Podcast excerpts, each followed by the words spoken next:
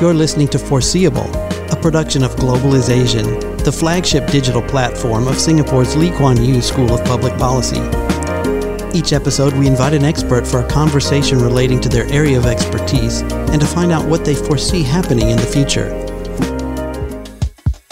2.1 children per woman. That is roughly considered replacement level fertility for a given population. These days, most advanced economies have total fertility rates lower than that, and some of the lowest fertility rates can be observed in Asia, like in Japan, South Korea, and Singapore, where the rate was 1.14 in 2019. Assistant Professor Tan Poh Lin from the Lee Kuan Yew School of Public Policy has called this a crisis of national importance and one that will be around for a long time. An expert in population research, she has studied what can be done to reverse this demographic decline and has some interesting findings on what works and what doesn't. Could you tell us a bit about how much of a concern are the demographics as far as declining birth rates from a policy perspective? And especially now in the light of the COVID 19 crisis, where we have an urgent crisis that people are dealing with. So, on the scale of crisis, I think if I understood the question right, uh, on the scale of crisis, this is more similar perhaps to something like climate change. It's um, kind of uh, here to stay with us mm-hmm. problem. Uh, it's going to take a kind of really all of society response and not so much just oh let us uh, weather this out and by 2022 this is not going to be an issue. Okay. How important is this clearly is of national importance.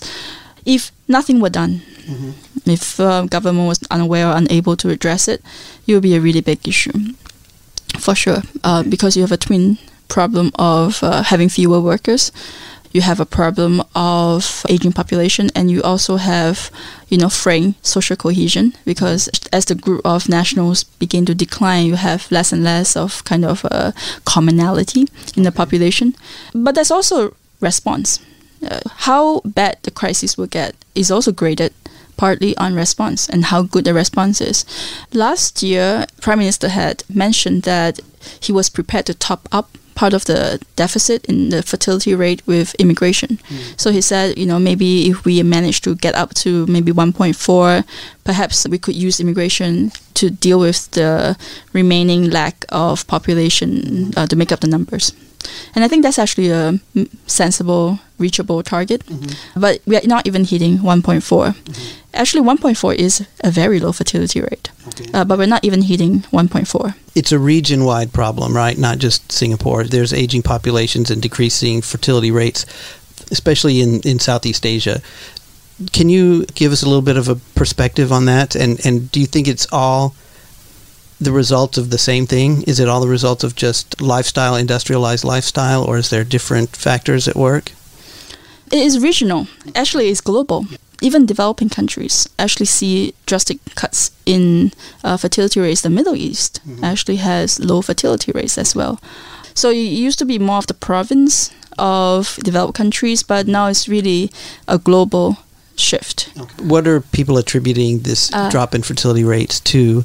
And then is it the same cause globally or is it vary from country to country or region to region? Some of the countries that are often talked about as good examples to follow, mm-hmm. Scandinavian countries, because their fertility rates are highly respectable. And also the UK, the US, is actually difficult for you for, for Singaporean politi- uh, policymakers mm-hmm. to directly pick up after them because they have a very different perspective of non-marital childbearing. Mm-hmm. So if you look at, for example, Scandinavian fertility rates tend to be about half non-marital. In the US, I don't remember the statistic, but I believe it's actually something higher than that. Okay. Um, in Singapore, that is a drop in the bucket, mm-hmm. relatively speaking. That cultural context, that social context, that childbearing has to be within marriage is maybe one of the biggest schisms between this region and other regions and within this region of course mm-hmm. so one of the things that i work on that's very interesting to me is that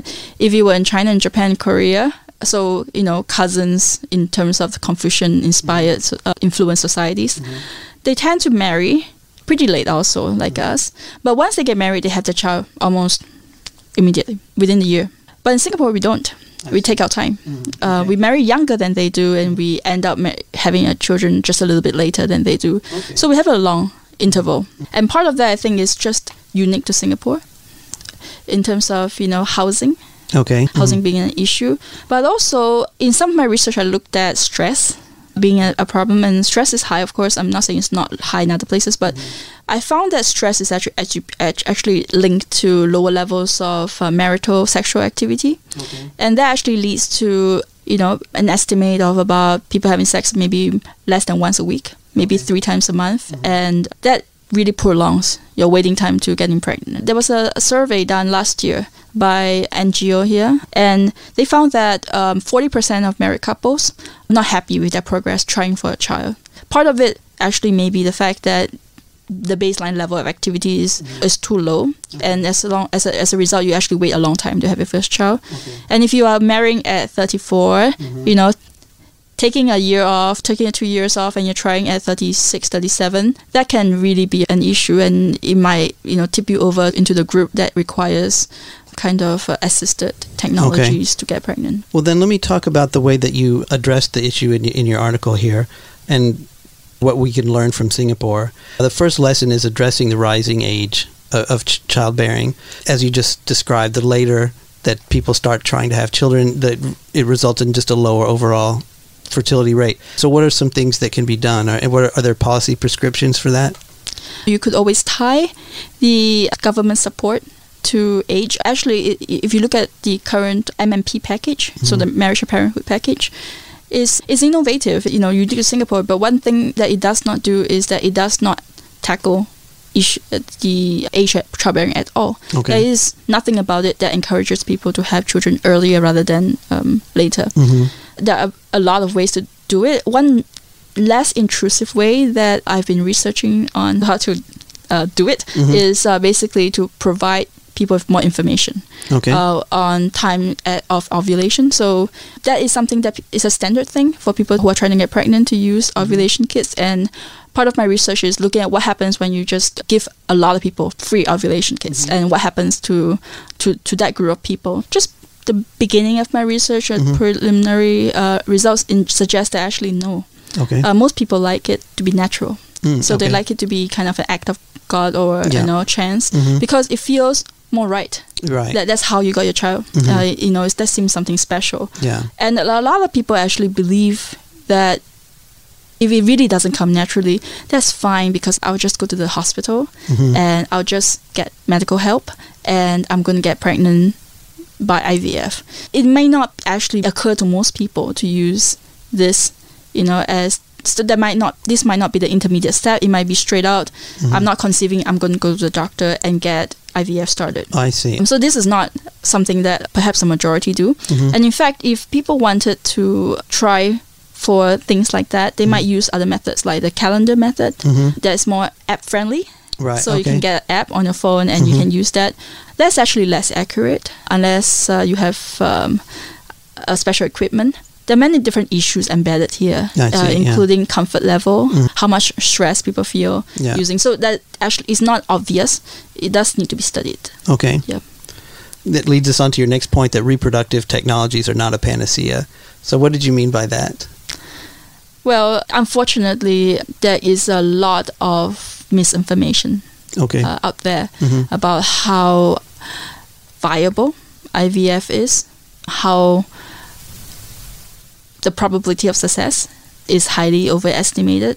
Okay. The cost of IVF, physical and mental, emotional, is not that well known. Okay. So people tend to think about how much it would be in dollar terms, but mm. they don't think about how much it means in terms what it's going to do to their marriage. Okay. If uh, they have repeated cycles where it's failures, there's also issues like secondary infertility. You know, after you get the first, how difficult it is to get the second. So there's a lot of, of optimism and it's misplaced optimism. Mm-hmm. And it's a very unpopular message. Mm-hmm. I mean, I feel like the villain here, even talking about it right. on the podcast, because people just want to hear this message.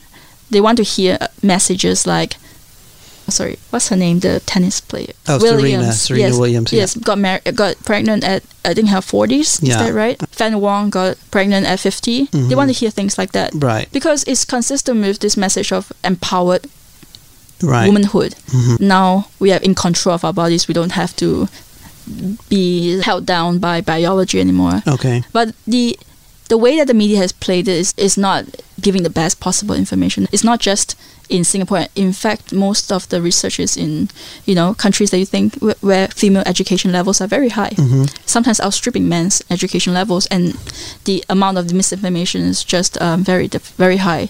Just looping back to Mhm. your original question, yes, having technology at your fingertips so far at this level of technology is not going to guarantee you a child Okay. if you wait too late, too long.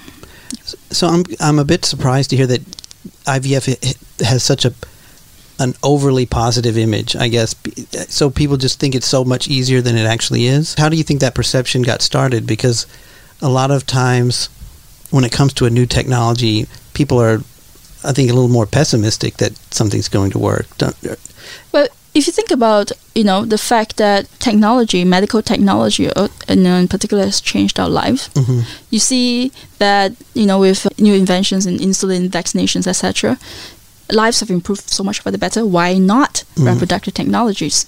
Now that is a leap Right. to think that oh, so much uh, progress has been one one area of medical science. That means that all areas of uh, medical treatments have increased. But that that is that Okay. linkage. And think about who has the incentive to make this technology sound good. Lots of people. Yeah. Okay. Uh, lots of companies tend to uh, benefit from marketing. Okay. Doctors can say my success rates are you know astronomical. Who has an incentive to say they don't work? Who? Okay. There are not that many bodies that Mhm. benefit from there. Maybe just, I I think it's a public, of course, of public interest, but Mhm. you can't make money off of that. What did you mean when you say household production cannot be fully outsourced? What does that What does that mean? Okay, so this is coming from an economics uh, term. Household production actually just means something like both household chores, doing household chores, uh, cleaning, cooking, Mhm. washing, uh, and doing the, the laundry, and childcare. Mhm. That also falls under household production, and that's um, just opposed to paid labor production. Okay. Okay, market production. In the IMF article, I mentioned that Singapore is actually very special. If you were, because there are not that many places in the world where you can get a live-in domestic helper Right. who's with you potentially Mhm. 24 hours Yeah. a day, seven days a week, uh, at, at at a cost that is affordable for a lot of households Right. you can get helpers, of course, in many parts of the world, but the yeah, not to this the- level and yeah, extent. Yeah. exactly in Singapore. So a lot of women would be responsible more uh, for their children's um, care and responsible for making sure that you know the house is in a presentable state. Mhm. But some of the work is actually passed on Right. to either maybe um, someone who helps you, if if not your mom, maybe a helper Right. and that is uh, something that is uh, unique to Singapore. And the point I was trying to make is that there's only so much that that kind of outsourcing of house production can can achieve. Mhm. They can do a lot more than just robots can. They, they Mhm. don't just put away dishes or clean dishes. Mhm. They actually can provide human affection as Mhm. well to your children. They're there to comfort them. Mhm. But it doesn't replace what leave for parents, time time for parents achieves, which is your own time spent with your children, and that Mhm. is really highly valued. Mhm. So the fact that you have a lady who's at home can help you Mhm. do a lot of the chores that traditionally women do Right. doesn't it doesn't make up for the fact that you still yourself need to spend quality time actually uh, not just quality but a certain quantity of time Mhm. with your children as well so you can't that doesn't replace Right. um, the need for leave entitlements. But do you think that having more annual leave would be enough to encourage people to have more children or think that they could have the time to spend with more children? Well, I've done some preliminary analysis Mhm. using the survey Mhm. data set that I've collected, and I was looking at how long it takes Singaporean women to have their first child. Because, Okay. like I said, it's the interval is long in Singapore between marriage and first birth. Mhm. And I find that if you give people unpaid leave, Mhm. that does absolutely nothing. But if you give people paid leave, Mhm. it actually helps them to achieve the interval that they're aiming for. So Okay. uh, uh, half of women don't manage to give birth within that ideal interval that they want to. Okay. So they usually give half of women give birth six months or later I than see. what they would like. Okay. So if you're o- going for one year, but half of women won't give birth by a year and a half. okay. But if you have paid leave, that helps you to achieve I see. that, that goal. Okay. But if it's unpaid, hmm Doesn't No. make any difference. no, Yeah. it, okay. it doesn't help at all. Yeah. Okay. And then your lesson four was acknowledge human capital's true cost. Can you tell us a little bit about that? I think that a lot of people like to come to our school because Singapore is such a success story. hmm So we bear we bear a very well respected name. Obviously, the Lee Kuan Yew School of Public Policy. People want to come here and understand how, what how things work. And I sometimes think that when people come and want to learn from us, one thing that they may not want to learn from us is how to get the birth rate going up, uh, because our birth rate is not going up. Okay. So is that so the way that I think about it is is this a policy failure? Does it mean that we're not doing so well here? And uh, I want to push back Okay. against that argument and actually say it's not that so much that incentives don't work Mhm. or support doesn't help. Is that the other areas of policy are too successful. Okay. So the policies that are in place in Singapore, in, in, in Singapore to make sure that you are successful, make sure that you are putting your all in your career and your education. Mhm. These forces are so strong because the background infrastructure is so well maintained and so so consistent Mhm. that these these voices basically this narrative just drowns out policies that are put in place to support childbearing. Okay. What, what I was arguing was that basically in Singapore we have the hi- world's highest human capital. Mhm. That's not an accident. Also, that in East Asia where you find the lowest fertility rates, you have the world's highest human capital, Mhm. and there is in the literature a well-established trade-off between how many children you have and what they call child quality, how much you invest in children. Mhm. So basically, there's just so much pressure, so much rewards from Mhm. investing in your children, and that's so successful that it's making it very difficult, basically, to increase the number of children. Mhm. So I think that that has to be one of the ways to frame it, and that actually tells you also that when you look at policy to address declining fertility rate, population policy, Mhm. it's not a standalone. Right. It's integrated Mhm. with education. It's integrated with the economy. Mhm. Yeah. Okay. It's not going to be a simple kind of patches Right. or fixes. Yeah. What do you foresee happening, and what are some of the short-term things that you're going to be watching as far as policy decisions, and maybe any indication that would let you know if you think the policy rate, if the fertility rate will continue to decline or reverse and, and maybe flatline or increase? Okay. Um, I think that at some point the government or you know in general uh, researchers as well were looking for the uptick hmm in fertility rate that was seen in some European countries because the age at childbearing had stabilized. Okay. Uh, once it stopped dropping and dropping, I mean, you know, getting increasing, increasing, what happens is that you see an increase in the TFR because of the way it's calculated. You have an increase. And that happened in Japan as well. So Japan now has TFR that's resting above 1.4. And so in Singapore, they were looking for that increase as well. So that I think is one of the anticipations that was laid out. But if you look at the actual age-specific fertility rates, it seems that the 20s, you know, uh, childbearing in the 20s is just going down and down, and the 30s is the increase in 30s is just not picking. It's not picking up fast enough. So the recovery effect is going to be small. It's not going to be as large as observed elsewhere hmm that's first of all uh, what I what I what I would anticipate that it would. That's not going to be that much of a of a pickup from the tempo effect. hmm Much further than that, I don't have a crystal ball. I I guess I'm not uh, seeing that uh, there is a huge impetus towards a higher increase in fertility rate. Will there be any adjustments that you think might move the lever one one? What I think is going to happen, based on just my reading Mhm. of the newspapers, Yeah.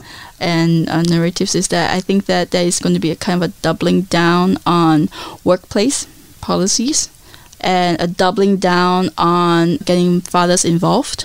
And that kind of plays to the narrative that the policies in place are not sufficient because you need to overcome a resistance from companies who are pushing back or uh, society that's pushing back. So that Mhm. is kind of I think the direction that we're going towards.